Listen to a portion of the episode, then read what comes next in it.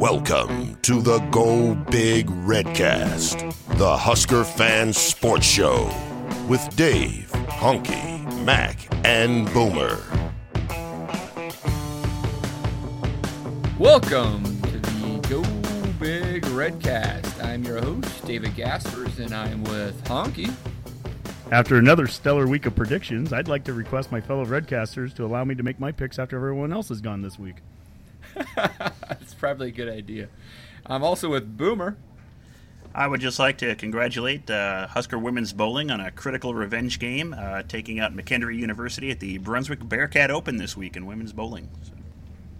Nice, nice. Uh, and I'm also with Mac. What's up, Redcasters? Really excited after the big win this week. Feeling like we're turning this ship around. Let's go, Riley. Just got to fling the ball around the yard a little bit more, right? Get it out there, man. Less I mean, running what, attempts. What have we been Saying doing this whole year. time? This whole balance for the sake of balance is ridiculous. Hey, well, guys, uh, we did we did see a victory on Saturday night, a somewhat surprising one at times, considering uh, what we looked like for the majority of the game there in West Lafayette uh, against the Purdue Boilermakers. But um, a fourth quarter rally resulted in a, a W, much needed one for Mike Riley and the Cornhuskers. Um, you know, we should be be thankful for wins wherever we can get them. Um, so we'll take that one but uh, it was unusual uh, win in the sense that we did actually uh, throw the ball well over 40 times and ran the ball uh, for a total of 40 yards and still came out with a victory. Honke, do you think that's a uh, winning formula that can be sustained uh, for years to come under uh, Mike Riley's regime?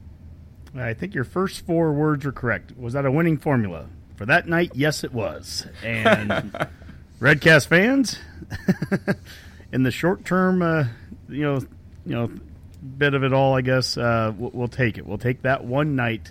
Past the damn ball guy was happy, and uh, and we got to win. You've said that that, before, Honk. You're like, I don't care if, if we have to, if we throw the ball 50 times and win, I'll take the win. Well, that that one happened that- finally. It only took 34 games, but and I don't know that a repeat performance of that will will win any of the next four. But you know what?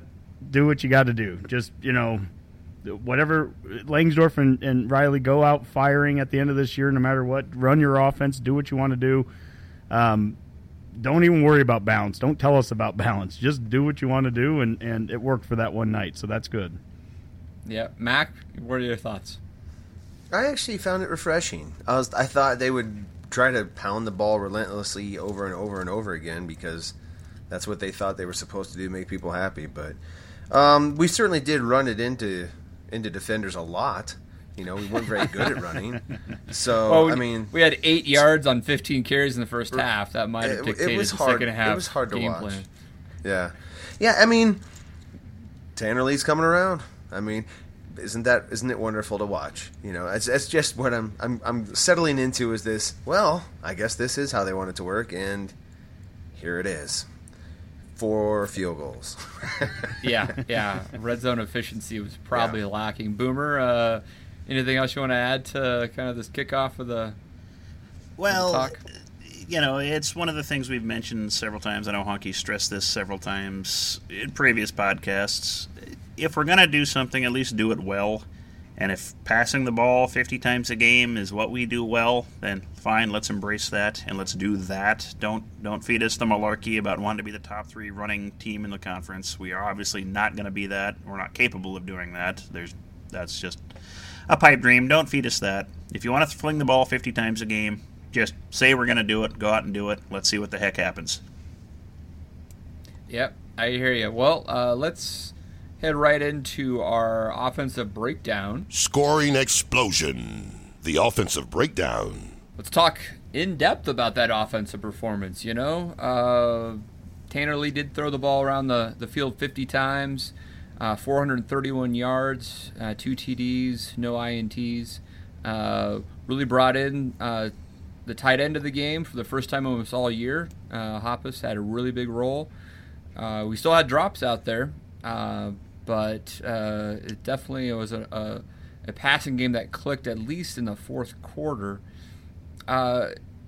It, it had to click because we could not run the ball at all. So let's let's dive into that a little bit. I mean, uh, was Purdue's defensive line that good? Is our offensive line getting progressively worse at run blocking? Uh, is there any explanation on how bad of a run offense we can have this year? Well, that Anyone? was that was one of the things I mentioned last week. Is that I don't think we were giving Purdue's run defense enough credit. They were a solid defense, you know, especially against the run. Uh, they, you know, they held Wisconsin to 100 less rushing yards than we did. Well, granted, you know, Yeah. that's not difficult, but I, they're they're a good run defense. I don't think there's any question there. And Well, we're going to face that again against Northwestern. They exactly, have a yeah, good that's, run I, I well, think, so. yeah, we'll talk about that. In, you know, our, our look forward, but uh, yeah, we're going to see pretty similar weeks. I think if if we hope to win, yeah. Yeah, offensive line also sustained some significant injuries there with Decker out um, potentially for the rest of the year. Yeah, I don't know how much to put on. Purdue's defense did well. I we're going to play some equally good defenses, and if they could hold us to eight first half rushing yards, and gosh, I don't even want to know what some of these other teams might be able to do. But um, you know, just right on the sideline, right before the game started, the the question from the sideline reporter she asked of Riley was, "What's the first sign in the first quarter that your team accepted your advice during the bye week?" And he said, "If we're stopping the run and we're running the ball a little bit, that would be a good sign." So, I mean, that's I, kind of what you said earlier there, Dave. I'm almost at the point where I don't even tell us about. We don't even know need to know about bounce. Don't even talk about bounce. Don't talk about Yeah. running the ball each week. There's just that's not even a point in doing it. We do it so poorly that for the remainder of this year, it worked that night, and if it can work in at least two more times, if it can, then we can get to six wins. We can get to a bowl game. It's not a long term solution, and that's where I, I kind of wrote down some notes after the game, and then I was listening to, to Sharp and Benning this morning, and I swear it's like they were reading off my notes, so it's I can't even go too deep into it because they've already said it. But there's this difference between short term and long term. The short term of it is enjoy the game. We won it. It was an exciting game. It was an exciting finish. Enjoy that and understand that in the long term, no, we're not going to be successful throwing the ball 50, 40 plus times a game, you know, time in and time out and running the ball for 40 yards. That's not a long term thing for success. But for the remainder of this year, considering how we run the ball, sure, go for it. You know, Sure. Mac, one of your favorite uh, players, Jaylin Bradley, actually got some carries and uh, did actually help us uh, actually have positive rushing yards uh, thanks to 42 yards of, by himself. Uh, excited to see more of uh, Mr. Bradley? Yeah, I thought he looked great out there. Actually, he's kind of he's he runs the most similar to uh, to Tre Bryant out there, and I really, you know, I think what might be missed in all this season is how much we really miss Tre Bryant. We have not had a consistent running game since he left, and I know Devine's had his moments here and there, but Devine does not hit the hole like he's supposed to. And this is about the time of the year, of the season, where he forgets the type of running back he is. He starts dancing, he starts trying to juke, and he doesn't just hit the hole. That was the only thing Bradley did when he came in. As soon as he got the ball, he flew. You know, and there is no time to dance behind that line. I think that's the lesson here. You've got to get past it because it's not going to get better the longer you wait. They're not setting up blocks.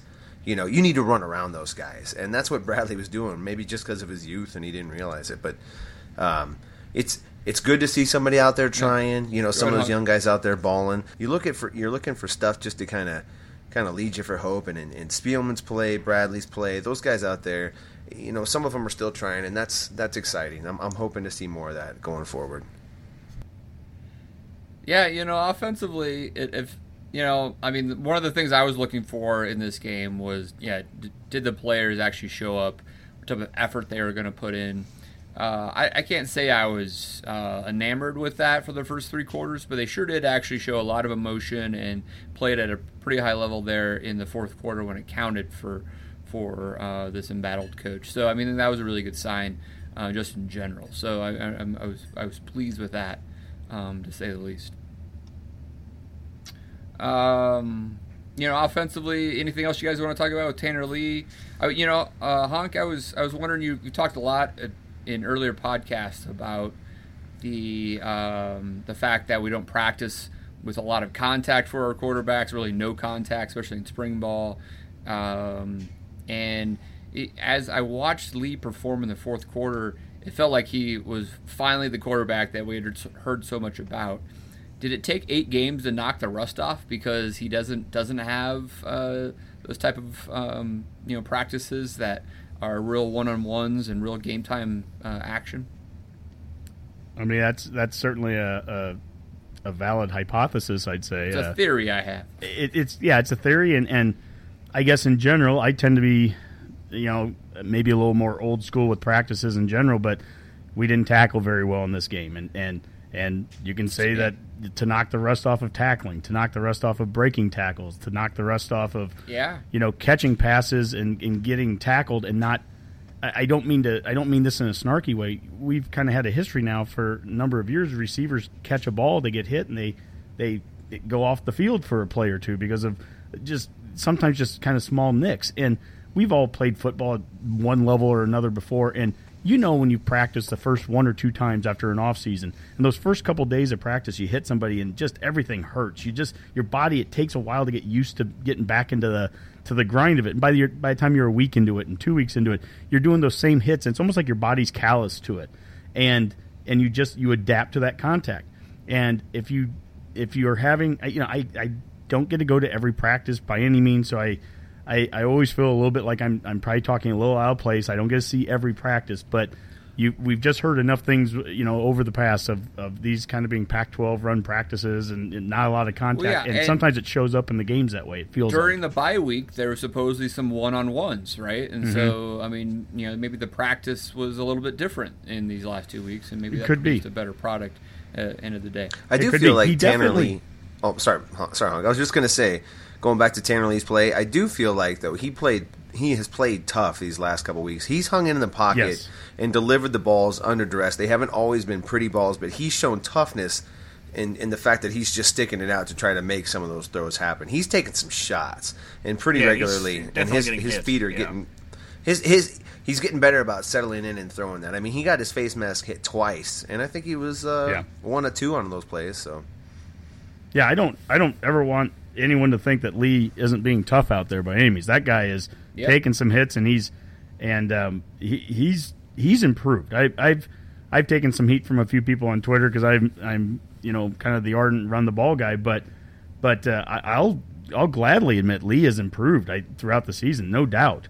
Um, this game here, you mentioned earlier that the Hoppes tight end got five catches for 105 yards. It's the first time we've had a 100 yard receiver at tight end in, in a number of years.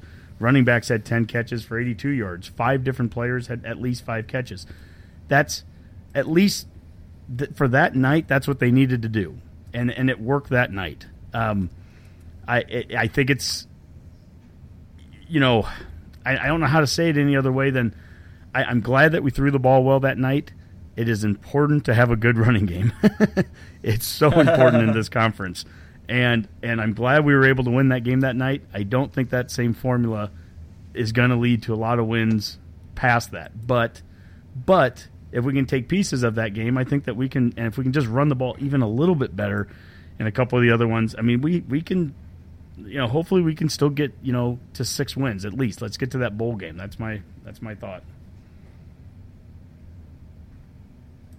Agreed. Agreed. All right, guys. Anything else on offense you guys want to touch on before we move over to uh, defense? One thing about the O line, there is the injuries, but it is again, it's kind of interesting. Decker and Farmer definitely look like they're out for this week. Uh, Decker's going to be missed. That kid has really improved as the season went on. He's been a physical uh, force out there. It, it actually puts Conrad, the original starter at center, back at center, um, and and I just I'll tell you what I don't know what it is about our O line. I don't know if it's you know you hear people say Cavanaugh, you hear O line, you hear Langsdorf and the offensive scheme in general, but there just seems to be holes left and right. And if I wanted to spend some more time into it, I've I've rewatched a number of plays from the other day, and it looks like everyone's almost got someone to block, and there's still two openings and two guys coming clean. I don't know what it is.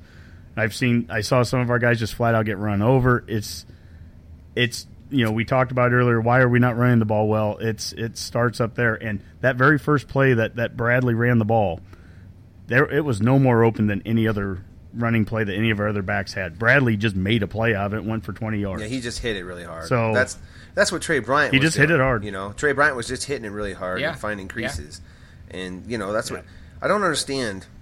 I don't understand Devine lately. He's been tippy tapping. He came out when he came out. You know, after being sat for the first part of the year, he was so aggressive when he first started running. He was hitting hard, finishing runs. This week, man, he just take two hard steps to the line of scrimmage and then just kind of poke his nose around. It was a waste of time. Went nowhere. And I mean, not that he was getting any help from his Mac, offensive you feel like you've line. seen that before from him as well? I, I, I, this was one of the first games I've seen him do that. I've seen him do that last year, you know, and I, he kind of he kind of goes through these phases where he's he's a, this hard nosed runner for a few games, and then he's going to try to be a little bit flashy, and it just uh, I, he he should just be who he is. He's a hard nosed runner, a Yeah. three or five yards. Sometimes he gets a gash and he can go, but he needs to stop trying to create. It's not working for him, and and our line's not good enough. He just needs to go. Yeah, that's the truth. They're not going to hold blocks for very long. Yeah, I and yeah, but we definitely we love Bradley's effort out there, and I'll tell you another guy, Spielman. That kid, you know, Yeah. that's some of the things I want to see out of these last four games. Is I want to see individuals that are stepping up and and giving relentless effort. We're going to be doing some things on Twitter here over the next four weeks where instead of breaking down some video the way that I was doing earlier the year, where we're doing X's and O's, I'm going to be more like highlighting individual play where I'm seeing guys really give great effort. I think that's a very positive thing to highlight right now because X's and O's can always change, but are guys giving great effort? Are they giving great effort when the game is well in hand, or, or you know, or, or whatever the situation of the of the game is? Those are the kind of things I want to hit on. And and a kid like Spielman, I'll just tell you, I just I love watching him. He Yeah. just gives max effort every time he's on. The Do you field. take any comfort from the fact that, or do you do you give any credit to?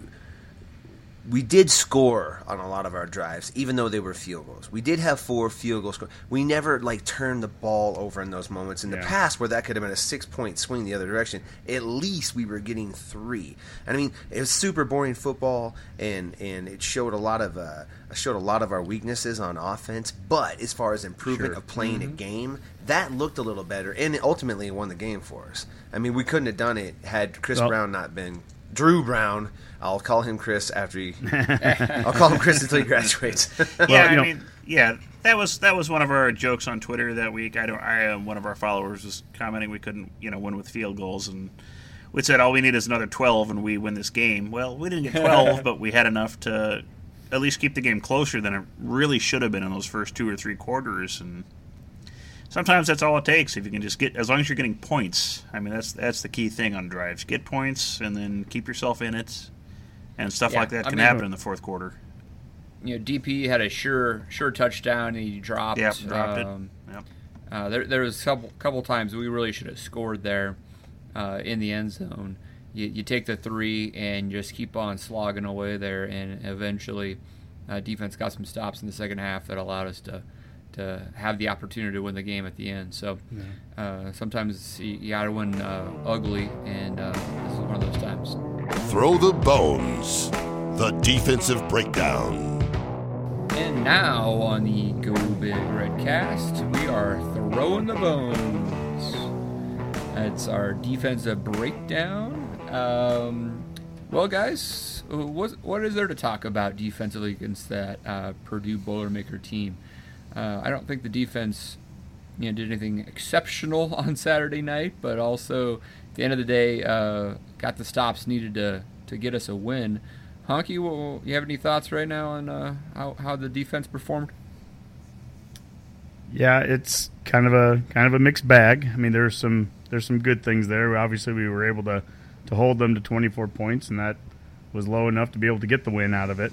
Um, you know, tackling there's, you know, I I guess I'm you know tackle the damn guy ball guy too. You know, it's we missed a, a number of them, and and uh, there were times that that led to additional first downs and stuff. But you know, uh, one of the, the things I have, and it's a question I kind of have, and it's bigger than just this game, but I can remember when, when Pelini left, um, I was listening to uh, Chris Schmidt's radio show, and they had Charlie McBride on, and he was being asked about the two gap defense. And we talked about this in one of our early shows, too.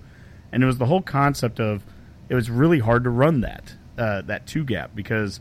You know, you have to have guys that de- linemen that can be holding up guys, playing both sides. It's a really difficult thing to do. Pros love it, but it's hard to do at the college level and and I'm I'm seeing some of that right now, especially as we play these big big boy teams, the Wisconsins and the and the the Ohio States and stuff. They can really push a line out of the way. And I'm just, you know, as I as I kind of forecast down the road, I'm it's either going to take us a couple of years, I think, to get the linemen the way that they that Diaco wants them, or or it's really going to be a challenge for us, I think, to have what he does look really well here. I, I, I Interesting. I'm not sure if I'm saying that right, but it just it feels like, for no lack of effort on any one player's part, it feels like body type wise, we are a couple of years away from having the guys in the in the size that he wants them to be to be able to really make that work. Are Sure, we patient enough to wait for that, that. You know, Yeah, I hear you. It's not a quick fix. Uh, talking about personnel there, that's for certain. Uh, you know, I mean, I think there was a couple of important plays. I remember, you know, sometime in the in the fourth quarter, Marcus Newby had a had a good tackle that uh, kind of backed Purdue up, and uh, I think held him to a field goal. Uh, you know, there's a, a couple performances that seem to, to stand out. Uh, Mac, anybody that was on your radar with that? I thought Ben Stille stood out again uh, this last week. He was in on a lot of tackles, and and he's Yeah. and I saw him playing hard too. You know, and, and Stoltenberg too. Uh, guys playing hard. It seems like I don't know that I question the effort of this team as much as I I question their. Uh, just execution of things. I know we've said that word to death on this podcast, but but it, it but it is kind of what I see out of him. You know, um, you see Kalu making a couple plays, but then you see him missing some plays. Chris Jones, he's rusty, so I'd forgive that. Uh, Lamar Jackson, I've been hard on him with some tackles, but he did um, he did the blow team up a bubble screen that I thought he did a nice job on. But the, he's got a long ways to go. I mean, they, everybody's got a long ways to go. It, it, it's and, and we'll just we'll just watch this football team with the hopes of improvement, and we'll just try to be realistic going forward. Yay! Doesn't that sound thrilling, guys? Go football! oh yeah, that's that's exciting. Hey, Boomer, Yeah.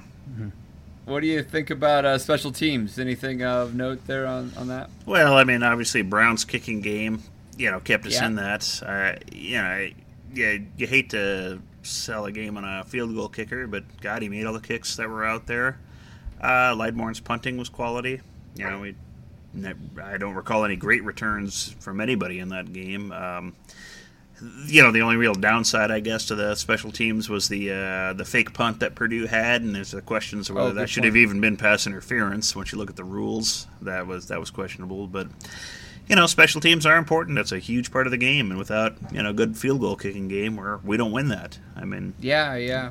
You What do you think that. about Purdue's uh, punt game? Because DP was completely negated in any sort of returns, and I don't really blame the guy. He, he was fair catching everything, but he was pretty much surrounded by. oh yeah, that was uh, that was Boilermakers the whole time. That's been typical Husker punt returns for the last I don't know how many years now, where we apparently block nobody and make no effort to block the punts. So what choice does DP have in those cases, or whoever we stick back there? I mean, he he really didn't have a great chance at really any of those Yeah. punt returns that For- I noticed. I, I, for I what it's wor- for what it's worth, though, that kicker was booming those things. I mean, from They a height high. perspective, That's what I- he yeah, was there was giving no them chance, what. yeah. that- I don't think there was going to be a lot of chance. It- it- we weren't blocking great. Don't get me wrong, but but uh, he was definitely kicking some good hang time ones, and He did yeah, a good it job just there there though. there didn't present a lot of opportunities for a good. yeah, we didn't return. fumble any of them. So hey, He- let's. I let's think he run with that. protected a lot of field position Yep. too by just catching them too. There could have been some bounces on some Yeah. of those. Yeah.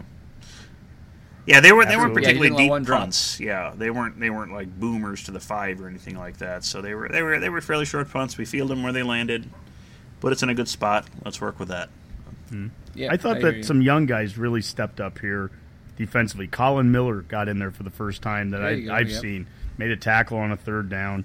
Um, you know, even Lamar Jackson, we've been critical at times of him this season, but you know, there's a couple of plays. There's two of them I can think of that were kind of quick screens out there, and he darted up and made a tackle on a guy, got around a blocker, and made a play that he wasn't making earlier this year. So again, that's that's progress there. Mohamed Barry is definitely. Um, you know, being more of a presence out there, and and I think Chris Weber probably played as well of a game as as I've seen him. He was very active and, and involved in there. So, uh, you know, it. This is just a tough game for me to to break down and go over. I, I don't mean I don't mean I to you, to, to downplay Purdue, and that's not it's not fair to do. it's not fair to not enjoy the win. It is a win and all of that. Um, I just I There's so much work. There's so much work to be done. You know, it's just yeah. like, uh, you how how excited can you be when you feel like you kind of got a feeling what the lid on this team is right now? It's just it's hard. Yeah, which is beating Purdue it, by yeah. a point on the road. That that's going to be a, a signature. It's not a good look, that, and that's the short term. That's the short term versus the long term concept here. The short term is if you just think of it in, in a bubble of it's one week, then you, you smile, you enjoy it, it's a win, and, and, and it's better than talking about a loss right now. I don't know in the long term that, that there's a lot of things to pull from it where I go, well, that's going to be successful again and again and again and again. And this is what I want to see us doing, you know, longer term. I can't say that I, I have that feeling. So, Sure, sure. Well, let's uh, let's wrap that up on the defensive side and, and spin that idea forward into our next segment. Scarlet colored glasses. Scarlet colored glasses, uh, where we're talking all things Husker program, and we're going to do a little Northwestern uh, preview, I guess, with with this one, and and try to say, you know, what what we can actually take from the Purdue game uh, and actually apply that to Northwestern and see what actually would be successful. Um, you guys expect to see us throw the ball a lot uh, this week because of Northwestern's run defense? And, yes. Yeah. And now it's we've got a, simple. This, a short-term formula. Yeah, this game is going to be probably a mirror of the Purdue game. I, I don't see us being able to run the ball particularly any better than we have been. I mean, what what would lead you to suspect we're going to run the ball better? Nothing. Nothing. And you know, Northwestern defends the the run well. You know, they're one of the probably better run defenses we're going to see you know, as far as these mid-range teams go. And to be successful, you know, it's going to fall back to what Langsdorf and Riley know and like, and that's going to be the passing game. And if, and honestly, if they're going to sit back like Purdue did in the last you know few minutes of that game and let us and let Lee have time to throw, we're yeah, not bad at it. True. So yeah. go ahead and embrace it. And just see what the hell heck happens, and might have a chance. Well, realistically, it, Boomer, it is the best alone. way we've moved the ball consistently. Yeah. It's just also not very good. That's the problem. you know, it's like yeah. it's the best thing we do. We're just not very good at even the best thing we do. So there you there you have it, folks. You know, it's a it, that's the that's the reality of Husker football right now. Is we're not very good at offense. Yeah. Yeah. Well, Boomer, you're not alone in your thoughts there. Uh, we actually did a Twitter poll so far. We started it this morning and uh, Twitter poll, which is uh, sponsored by Alan Odepol Insurance in York, Nebraska. Tell talk to Alan and tell him the Redcast sent you. Uh, the question was: NU ran for 40 yards against Purdue. Meanwhile, Northwestern is not allowed a 100 yard rusher. Will Nebraska hit 100 yards? And right now, with about 200 votes, 31% uh, think that we will hit 100 yards, and 69% don't think we will. Um, on top of that, and this probably plays a role into will we or will we not hit 100 yards rushing. We have an, an email question from Dennis who says, uh, "What's up with the patty cake, patty cake? Take a st- step back blocking." Riley has brought to the team, that's and great. that's thanks, Dennis. that it's it. I swear there were some running plays where it. If you look at how our line shoots off the ball on the run play, it looks like a pass. I mean, we don't we right. don't come across. We don't engage. We're not drive blocking. We're I, there was one run play where literally all five of our offensive linemen are just stood up. Now they they you know they had their guy, they engaged their guy, but there, there's no driving. You're not even creating holes. It just doesn't it doesn't look like it doesn't look like a physical brand of football by right. any means. Yep, it's intriguing. All right, well. Um, Boomer, uh, do you have the Northwestern stats handy? I, I was going to ask. Uh, we know they have a very stout run defense. Uh, what's their weakness? Uh, is their pass defense uh, acceptable? I uh, surprisingly yes, they give up quite a few passing yards per game. Um, I believe they're ranked 120th right now in total pass yards delivered. opponents are averaging about 270 a game and about uh, 6.8 yards per, per attempt, I think. So I there is that potential there. There's a weakness yeah, the there, on the wall, and that's as long as the weather permits. Yeah, I think we're going to throw the ball a lot. Yeah, I think we're going to see it. Uh, there's no reason not to. I guess it's worked against Purdue, and that seems to be what Northwestern's susceptible to. So it's going to be hard not to throw the ball against them. I think, or at least it'll be hard for Langsdorf and Riley not to want to throw the ball against him. So I expect a very similar type game that we saw against Purdue against Northwestern. Sure, I hear you. Uh, Boomer, do we have a, uh, a trivia question for the week? Trivia time.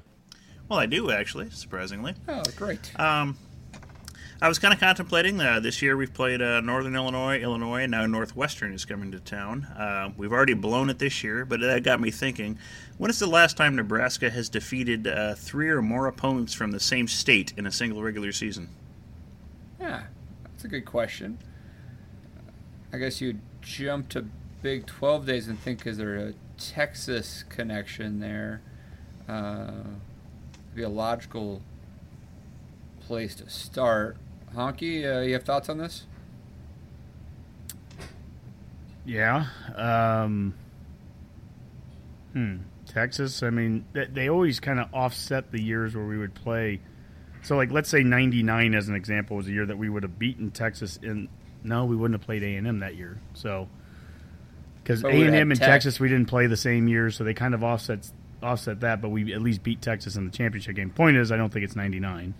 Um, But with start- Texas, you would have either either Texas Tech, Baylor, Baylor.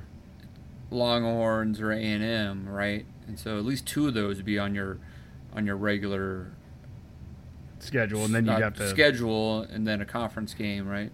Yeah. Or a championship game, yeah. Wow. I, And that's a- Oklahoma, I don't, I don't recall ever playing Tulsa non-conference. So, uh, um, Yeah, and it makes you wonder. Like, I mean, this is Boomer asking, so it could be one of those like 1912. We played It- it- Grinnell. I, I'll say it's Simpson. yeah, it, it's not that far back. No, we're not. Not we're not Simpson asking for like Haskell and Grinnell or any of that stuff. No, no Okay, worries. well, we appreciate that. Can Illinois, give Mike? how about give a decade? Let's, Is it is it who we're playing this week? Is it like Illinois? no, no, it has no connection to the Illinois. No. Can you can you give a give like a, a, a decade, Mike? Boomer. I it was in the 2000s. in the 2000s. All right. Correct. Hmm. Can you give a state? What's a what about a mascot? Are they a wildcat? That seems fair. There's a lot of wildcats. No, no I, mean, Wildcats I. I, I just think the logical, outside of Yeah, probably Texas. I don't know. Texas, I mean, The unless state you is- have played two. F- the state Go is ahead, Boomer. Texas. That is correct, from best I can tell. all right. In my drunken haze. Is there some Yeah. is there some non-conference team we played that? Uh, yeah, it would have been. uh, Yeah, it's a combo of non-conference and conference. Oh, we played yeah. TCU. Was it Houston? Uh, in a in a kickoff Have we game. played Houston? we played TCU. No, you're right. We played TCU like in 2001, 2002, some 2001 was it? I think it was 2001. I think it was right after 9/11. Oh, we played Rice right after 9/11. Oh, we did play Rice. And did we beat did we beat TCU as well? And then we probably somewhere along the line beat I don't know if it was if that was uh, that would have been like maybe A and M we would have beat in Well, we're 2001. beat more than three. We'll go with 01. That's that's a good guess. Let's do it. There you go. Well done. With a little bit of prodding. all Yep. right. We uh, 2001 we defeated uh, TCU and Rice non-conference, and then uh, proceeded to beat Baylor and Texas Tech in conference. So we actually beat four uh, teams from the state of Texas in 2001. That's uh, as far as I Take can tell in a, in a random random reading without going back to like 1902 when we'd play eight teams from Kansas. That's the best we've done against a single state so in a year. So Boomer, Hurrah. wh- what's the what's the Iowa school that we lost to like in the 40s like a flight school or something? Iowa They flight. were, uh, Iowa pre-flight. flight academies, things like that. Yeah. Yeah. Yeah, Iowa Yeah, pre-flight Iowa was a pre-flight, top five AP pro, uh, program for a few years. Yeah, that that has to do with the whole uh, draft and all the. They were having just massive manpower available at the time, so you can go back to the the war years, whether it's World War One or World War Two, and you can see the uh, there's a lot of uh, advantage to the military academies and these weird schools like that, where they just had everybody because everybody was drafted and had to go somewhere. So they were able to put together successful teams during those eras. So mm. Yeah, very odd. Very odd stuff. All right, good stuff, guys. You're listening to the Go Big Redcast. And now, sweep left. And now it's time for Sweep Left, uh, the Go Big Redcast wide angle view of all things college football. And we are uh, starting probably a weekly segment on the coaching carousel. There's been some uh, action afoot in the SEC. A lot of drama was going down in Gainesville on Sunday afternoon and evening as um, the athletic administration came to terms with uh, Jim McElwain and uh, parting ways. A bit of a, a quick uh, uh, situation there where it went from uh, a week ago not really having major issues to uh, a complete divorce in a quick fashion after uh, a loss to Georgia. I think there was other factors that went into that. Uh, Boomer, what do you think about Florida firing a coach mid-season, probably for the third time in the last decade? Oh well, it it it may be par for the course there for the SEC. I mean, they've been embarrassed this season. They've they've looked terrible, quite frankly, and and then finally getting blown out by by Georgia, a team that you know even as bad as Florida's been the last few years, and they're Muschamp and everybody else, they've tended to win this game. And God, they were just awful. I mean, were they ever in this game at any point? I don't think so. I mean, they had no was, offense whatsoever. No, there was nothing. I mean, I literally no offense. This was a terrible game. They looked bad. I, I, don't see any reason to expect them to have gotten better. And I can't can't explain how McElwain is a, an offensive guy and, and a think, good one at yeah. that. Yeah, I, I don't and, understand it either. How they're just so inept on offense and you know, and they were looking for an excuse to fire him, and the whole yes. death threats thing, whether it was legit or not, they claimed you know, it wasn't. Actually, yeah, they gave him Honke a reason. actually made a yeah. joke about the death threats thing last week, didn't you, Honk? We're like, hey, you know, uh, Scott Frost, we're not as bad as uh, Florida fans because you know death threats, but sounds like those were a, that was a hoax. I mean, there was no Yeah. proof of the death threats. Uh, Did you hear that? A hoax created by the coach, apparently. I, it, that that that's That's bizarre as, as it comes, I guess. You know, I, I think what this is to me is that at the end of the day, bad football gets guys fired. It's just Yep. about as simple as that. And there's kind of this hypocrisy that goes on around college football that when your program isn't struggling, you can always look down on others that are struggling and getting rid of a guy here or there. And, and oh, you know, you shouldn't fire him or, you know, it happens everywhere. You have Boomer, mentioned reputation of firing coaches too early, Oh. right? But I mean, look at Oh somebody yeah, else like you, Florida. Boomer. right? You mentioned it a couple of weeks ago. Bellotti, for you know the former Oregon coach, saying Nebraska didn't look competitive for a job because who would want to go there? They're firing guys. Uh, yeah, because Oregon fired Helfrich two years after making it to the national title game. You know, I mean, if we're going four and eight one season, bad football gets guys fired. Jim McElwain went nine and four in his first two years, wins the SEC East twice in a row. Twice. He was hired at the same time that, that Riley was hired here. And bad football gets guys fired. Jimbo Fisher has won a national title for Florida State. I think he's like 82 and 20 right now. They're 2 and 5 and go and do a search on hashtag fire Jimbo. You'll find plenty of them. It's unbelievable how how that happens. Bad football gets guys fired. And so um, you know that the best way not to do that is to play good football. simple. Yeah, Simple as absolutely. that. Yeah, uh, I think that's you know. So I think obviously what this um, you know brings up as a Husker fan is the reality is that the the chatter out there, you know, nationally is that Scott Frost is quickly becoming a hot commodity um, to anyone who's looking to make a coaching change. Uh, UCF uh, scored 73 points uh, last uh, Saturday against Austin Peay, which obviously is not great competition, but that offense is humming at a, a high degree of efficiency, and that is going to get a lot of excitement. I mean, Frost is starting to become the Tom Herman of, of 2017, and there's going to be some competition for his services if he chooses to leave Central Florida, which is not to be for certain by any means. And uh, you know, Tennessee's one thing, but Florida might might be another. You know, Boomer, um, how do you think? How do you think the Nebraska fan base would would handle Scott Frost uh, taking a job, let's say at Florida, compared to Nebraska? Um, not well. That's the simplest way to put it. I think the perception there, the perception would be the key part. It would be that, I guess, uh, one of two ways to approach it. Either you know, our, our prodigal son wouldn't have returned here and the Nebraska guy isn't willing to come back to Nebraska, that would hurt. Or, and that would just basically say, you know, that would speak to those people that say, you know, what's the state of our program? It's, it's down, it's never coming back. That kind of approach. Or it would lead people to question, you know, our whole uh, new athletic director. I'm, I'm not, you know, saying That's Moose wouldn't do this, but that would that would lead people to question his judgment or his you know ability to hire coaches in this sort of circumstance. Whether that's fair or not, you know, it, it may not be up to him. I mean, if Scott wants to stay in Florida, that that's what it is. But if uh, it, it would hurt his it would hurt his the, our impressions of him at this point unless he comes up with some sort of dynamic hire after the fact.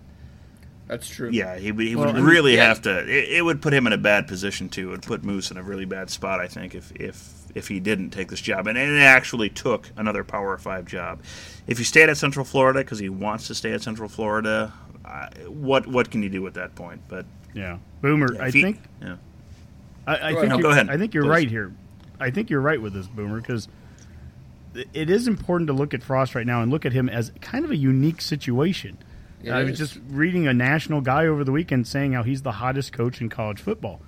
Just regardless of how Nebraska's doing, regardless of any of that, when's the last time you can think of a former Nebraska person, somebody associated with the with the program, whether they coached here or played here or whatever?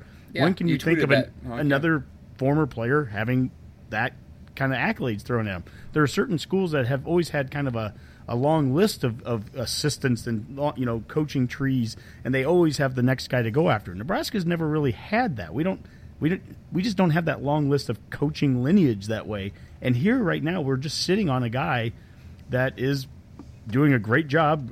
You know, the highest ranked uh, uh, group of five school, and and he's being he's going to be mentioned for every big position that comes out there. And so you it's it's interesting because it's either more than likely he's going to go to some Power Five school, whether it's Nebraska or not, or to your point there, Boomer. You know, maybe you know he likes Orlando and he wants to stay at U, UCF, and I and I kind of mentioned this a week ago, not on not on air, so I guess I'll say it here. But it's like on the same week that Nebraska announced that we went from 26 to 51 million from the Big Ten, UCF is announcing a GoFundMe page basically to try to earn a million or two to keep their coaches around. I mean, that's that's what that's where you know we kind of look at it and go, I don't see UCF just being able to be competitive against any of the big Power Five schools. So then it becomes a thing where, you know, it, it's going to be a battle Yeah. between them. On I our hear end, you. Yeah, I mean, Yeah. go ahead. on On, on our end, we still don't have an opening, and on on his end, he's not. He hasn't made any reference that he wants to, but absolutely. No, and, I mean, well, I- and I think it. Yeah, go ahead, Dave. No, go. No, I just wanted to say that I mean, to Honke's point, we, we still have a head coach and one that could win out and could change the story uh, on- on our side. I think it would take that type of uh, Yes. uh, finish for the season to for Riley to really really change his, you know, improve his odds to, to still be the head coach here in 2018. The dynamic is starting to change a little bit in the sense that I mean Scott Frost a month ago was a a, a, a name that was getting some traction, but now it's like okay, now he's like the hottest coach uh, for the next Power Five gig, and there's I mean, there's a lot of national writers who are writing Pete Thamel, for example, Yahoo Sports, saying you know Scott Frost of Florida makes tons of sense. He's not going to go to Nebraska. He's he has a better offer now at Florida. Essentially, this is Oh, all yeah. hyperbole by them, and it's like it's like you know slow down a little bit there, all right. But that dynamic is now the the national perception. And I think it's important. I mean that um, Nebraska fans kind of take a deep breath and and know that we know probably more about this situation and and Scott Frost and the relationship he has with this state and the fan base and this program and a lot of people he know uh, who, who care about this program as much as he has in the past. Um, that the national writers and others who are saying, "Well, Scott Frost is going to turn down Nebraska for X, Y, and Z," just they just don't know. So there's a long ways to go in this story. Is is the only thing I want to make sure we understand. yeah. Now, do you do you think Florida is even the best job in the SEC East? I wa- I was thinking about that earlier today. I mean, would you compare it?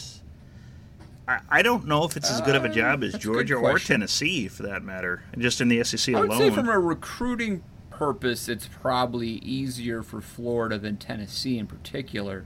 Knoxville actually isn't in a uh, talent hotbed in-state wise, Memphis is where you want to go, and that's on the complete other side of the state. No, that's true, but you still Uh, got the money. com- you still got the fan base. Yeah. I mean, if you're in Tennessee, you want I to play would at think Tennessee. Florida and Georgia are pretty comparable. I would say right there. And Florida's got three national championships in since '96, and Georgia has one since 1980. So Well, that's I- true, I but would- but again, in the state of Florida, you're competing against Florida State and Tech, UCF at this point, and you know multiple Oh, others. sure, Miami sure. seems I- to be tend to rebounding be at a- some point. Yeah. I'm a bit of a fuddy duddy on this uh, on this kind of topic. No, no, no. guess what? Great co- great coaches make places great, and Alabama Mm-hmm. wasn't a great place to coach at from about '96 to 2006, and then Saban came Oh, in there after four that. coaches were let go over that decade, and Saban made it a great place.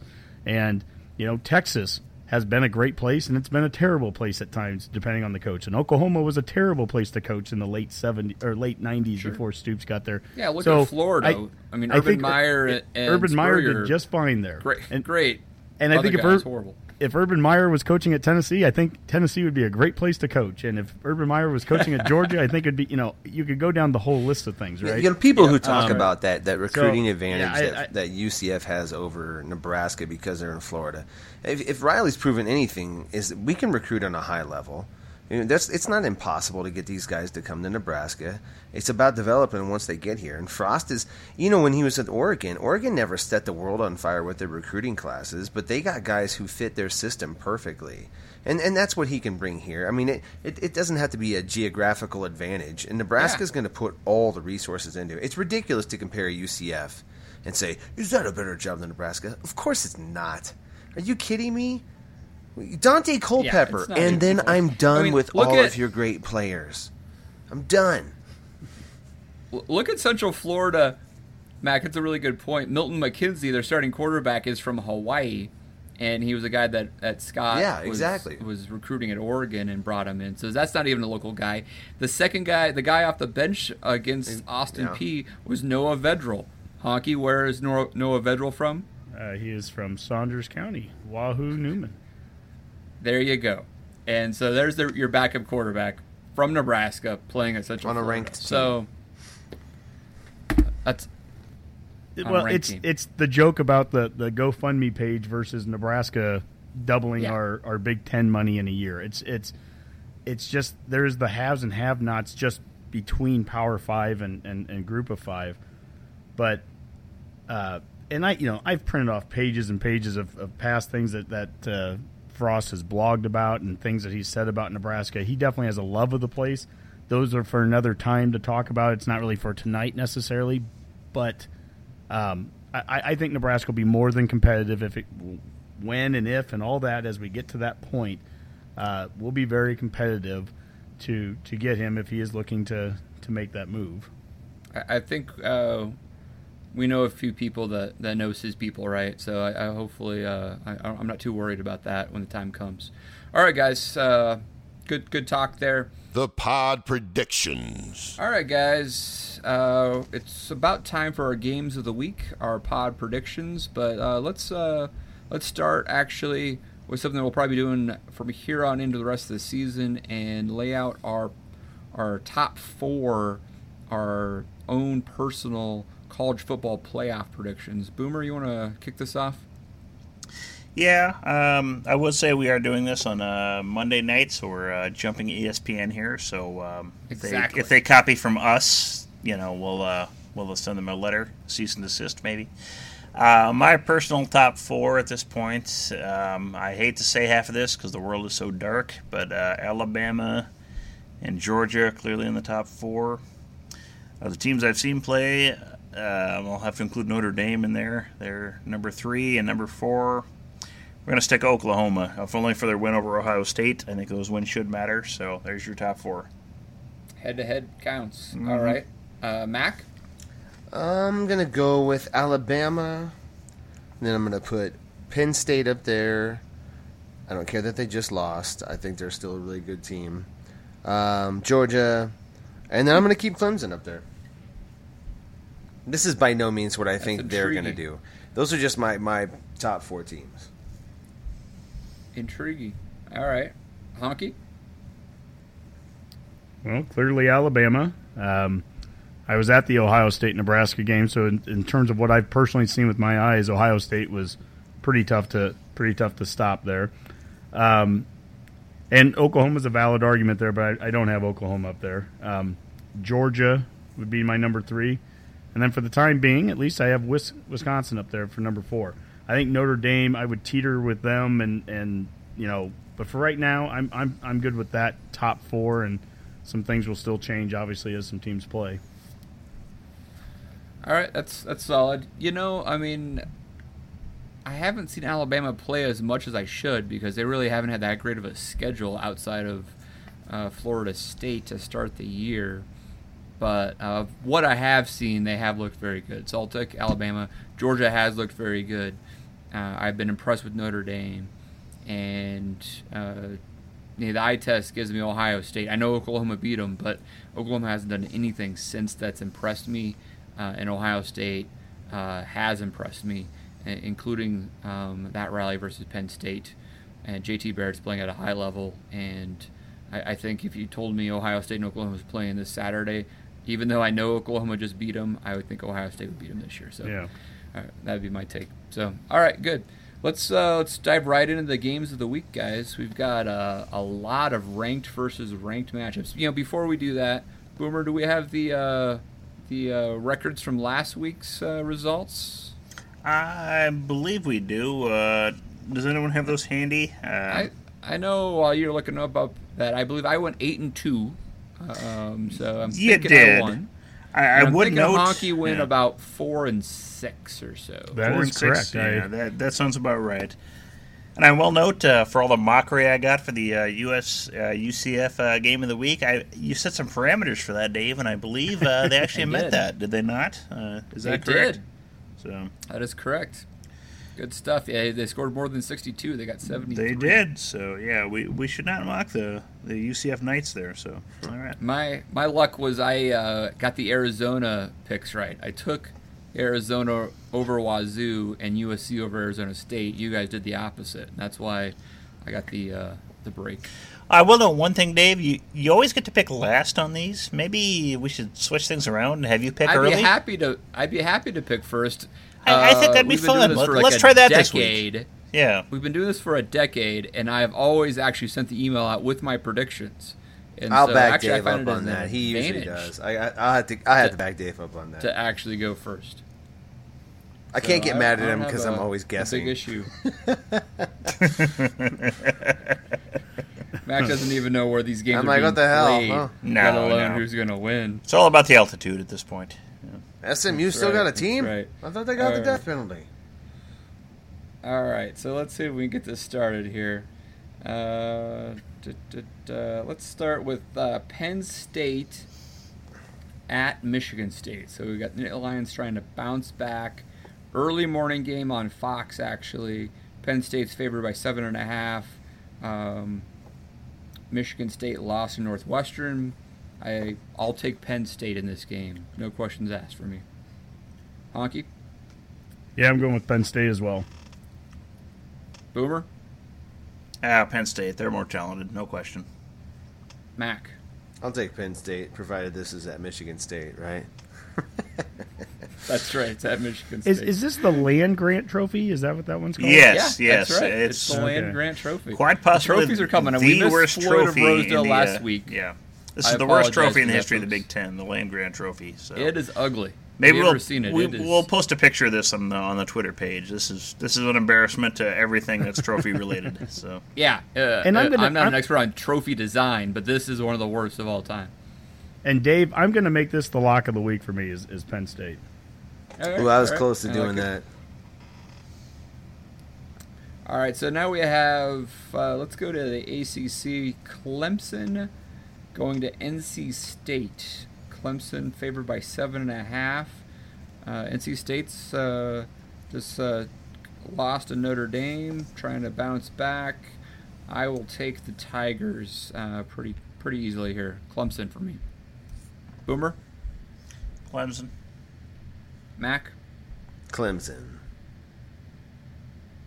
Honke. This Don't is do it, actually Honke. tough for me. Don't here. do it.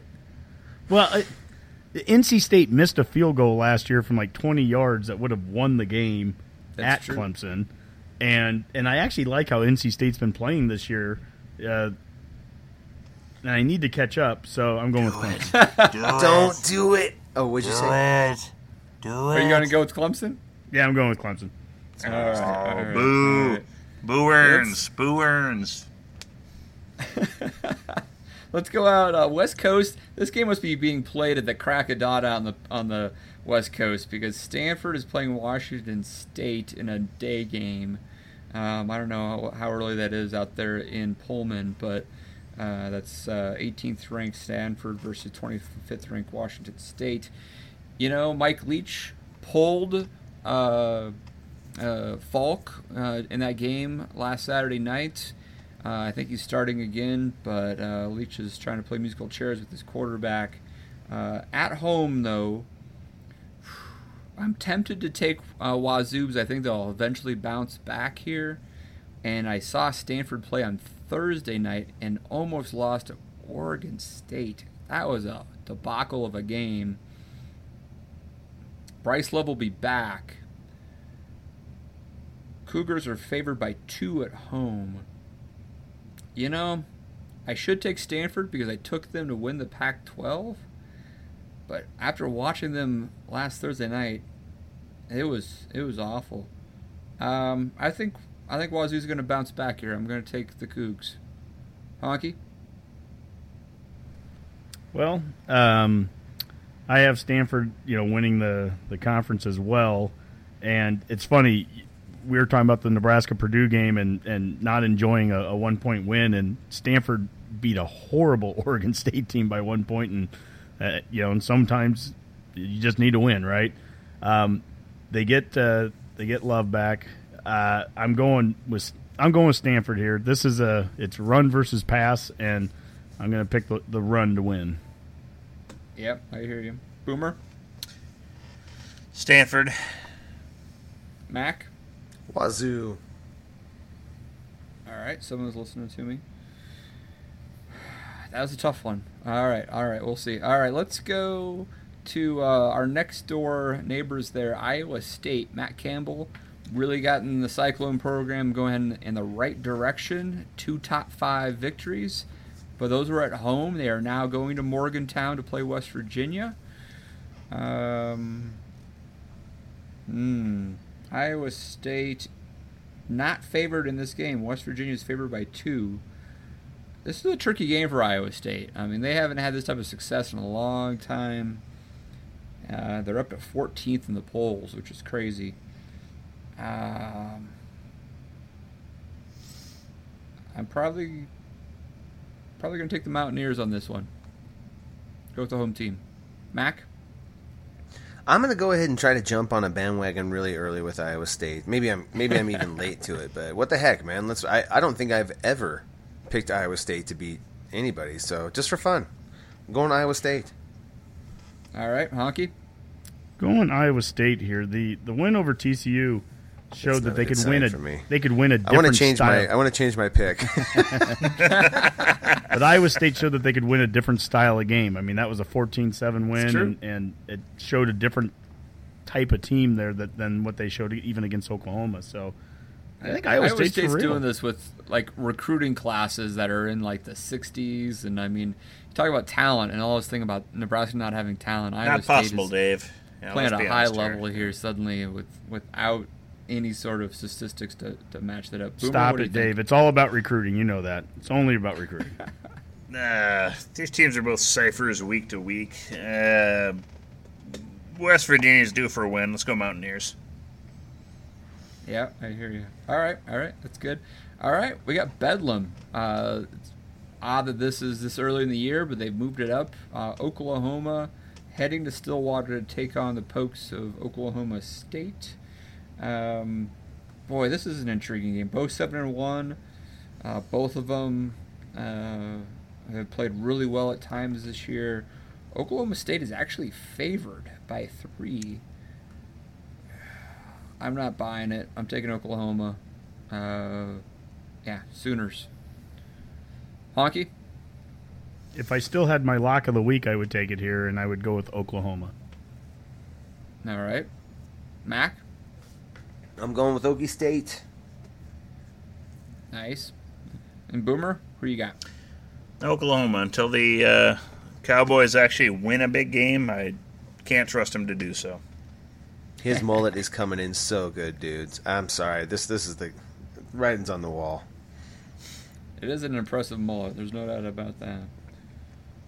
All right. Well, let's uh, let's break from all these top 25 matchups here and, and take an important one uh, from out west.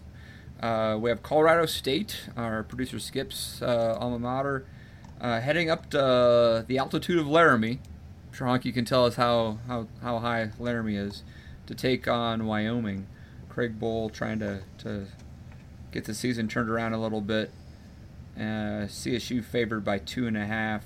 I'm taking Colorado State. Mac? Yeah, I'm taking Colorado State too. I think Bobo's scared that McElwain's back on the market. He's going to try to hammer. They did have a tough loss versus Air Force this week. Yeah. We'll see. Boomer? Uh, I've watched very few of these teams. Let's go Colorado State because green is better than that weird off brown color. Right. Honke, chance to take YO again. Are you gonna Yeah, if it? I had a third lock of the week, I'd take it this week, and I'm going with Wyoming. Oh Shockingly, God. shockingly, I'm going to take Wyoming for about the sixth time this year. week. All right, that's solid. Okay.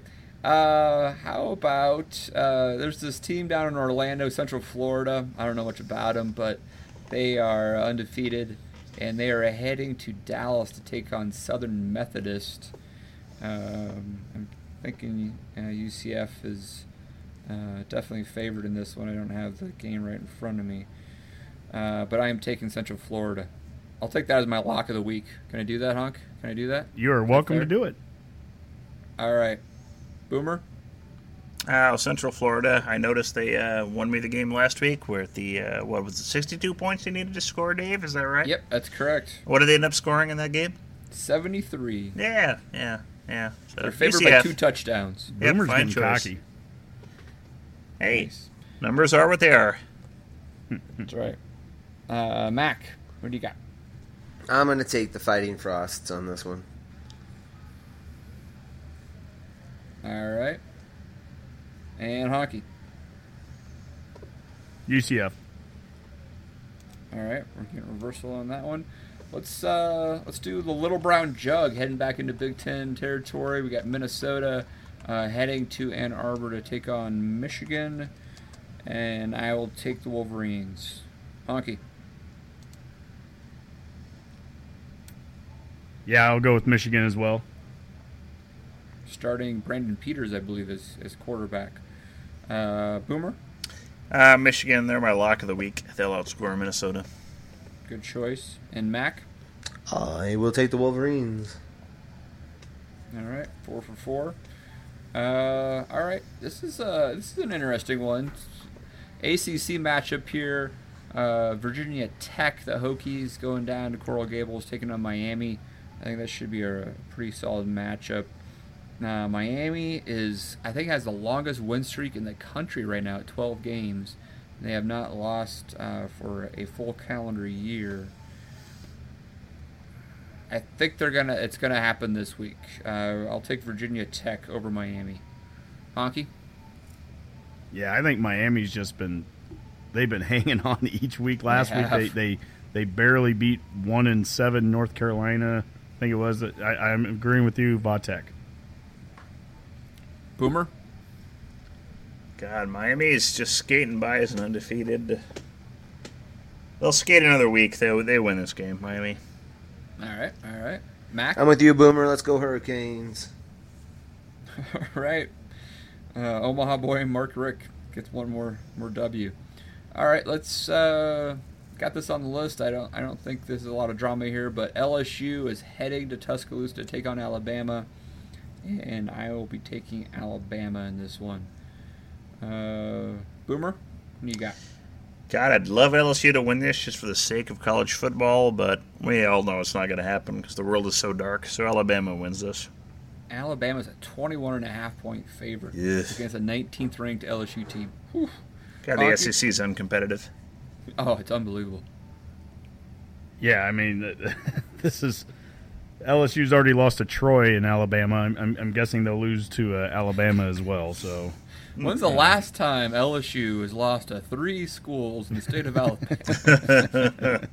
yeah, have to give me a few minutes on that, Dave. So uh, and Mac? Um, gee, let me think. I'm gonna go with the team that wins all the time, Alabama. Yeah, good choice. All right, let's uh, get one more uh, ranked versus ranked. There's so many of them this week. Um, Arizona coming off uh, the big win versus Washington State, now ranked 23rd, going to uh, South Southern California USC. I am taking the Trojans though. I think they'll bounce back and and uh, win that one. Boomer. uh, I picked the wrong Arizona last week. Uh, I still think USC is going to win this one, so I'll go Trojans. Yeah. All right. Honke. Uh, Arizona's QB's playing good. I'm going with Arizona. Good old Tate is impressive. Mac. Um, Arizona. All right, we're split on that one. This should be interesting. All right, guys, let's wrap this up with our Northwestern versus Nebraska picks. And uh, I guess I'm going first on this one as well, huh? Well, I took Nebraska last week, and I think I'm just going to go on a hunch here. I, I think Northwestern is actually uh, a better team than Purdue by quite a bit. They've been competitive the last couple weeks. I know that they've multiple overtime games here, but Northwestern always plays as tough in Lincoln. They seem to play better as the year goes on. They started abysmal like usual, and they, they seem to be playing better.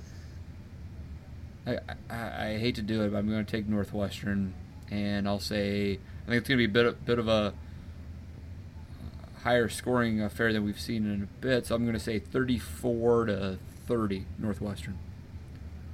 Boomer. Uh, I think this game, like I said, it's going to be a mirror image between us and Purdue. Do the same results happen? Why the heck not? Let's say Nebraska 27, Northwestern 24. All right, Mac. I like the streak that the Huskers are currently on. I think they can maintain it.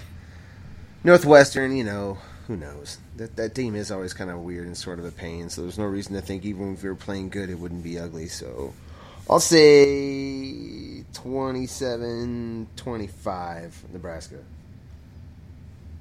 All right, and Honke. What do you got? Yeah, uh, I'm going to agree with the the Redcasters here that are saying that we're not going to hit the 100 yard rush mark. Uh, our lack of ability to run the ball, Northwestern's rush defense leads to a lot of passes. Uh, two years ago, uh, that was one of our games. We threw it 40 or more times. We had some picks. Uh, one of them went to a pick six. Um, one of the things that happened last week against Purdue, as we mentioned, is we threw it 50 times. We had no turnovers. We're gonna if we're gonna even begin to try to throw like that again, we're gonna have to match it. Uh, I don't think that's going to happen. I hope I'm wrong again for a second week in a row, but I'm going Northwestern 30, Nebraska 28, same score from two years ago. All right, all right, sounds good. All right, guys, uh, that's a that's a prediction right there. There's 12, 12 games we broke down, so good stuff. It's going to be a busy week of college football. Uh, let's uh, get out of here with some parting shots. Uh, Honke, you always like to uh, take off uh, first on this. Go for it. Yeah, I kind of I'm looking at at uh, Brian Ferentz, the uh, offensive coordinator for Iowa, and I know he went nuts in the uh, press box this last weekend, yelling expletives at the replay officials, and I was just thinking how much fun that would be if like him and Bo got together and coached, or you know, just, He's Bo's offensive coordinator. That yeah, would be just- pretty good. I don't know what the combination would be, but it'd just be hilarious to watch those two guys. I think on the on the same staff. So uh, that's my parting shot. I like it. I like it. Uh, Mac. Yeah, I'd just like to give a quick shout out to the Remsen St. Mary's Hawks. They won their first playoff game in the last 11 years. Uh, they're led by Coach Ryan Hayek. He's uh, doing things right over there. All right, that's a little breakdown of. Is that Iowa football? Yes, sir. It's? Iowa eight man football. What you heard? Oh, that's that's that's quality. He's got a right running there. back that's uh, college- who's uh, football. I think he's verbally pledged, if we're staying consistent with how we're saying this, to uh, South Uh-huh. Dakota State. So pretty Oh, good, pretty good. He's sitting, he's uh, we'll see. I'll keep you guys updated on him. Very cool. All right, Boomer, what what are you thinking about? Well, I just think whatever uh, Brian Ferentz did, it probably lent to a uh, Kirk Ferentz seventy-five thousand dollar bonus, and another three-year extension at Iowa. So it's it's, it's all good there. That's right. That's right. Well, you know, with coaching salaries these days, you can get away with anything.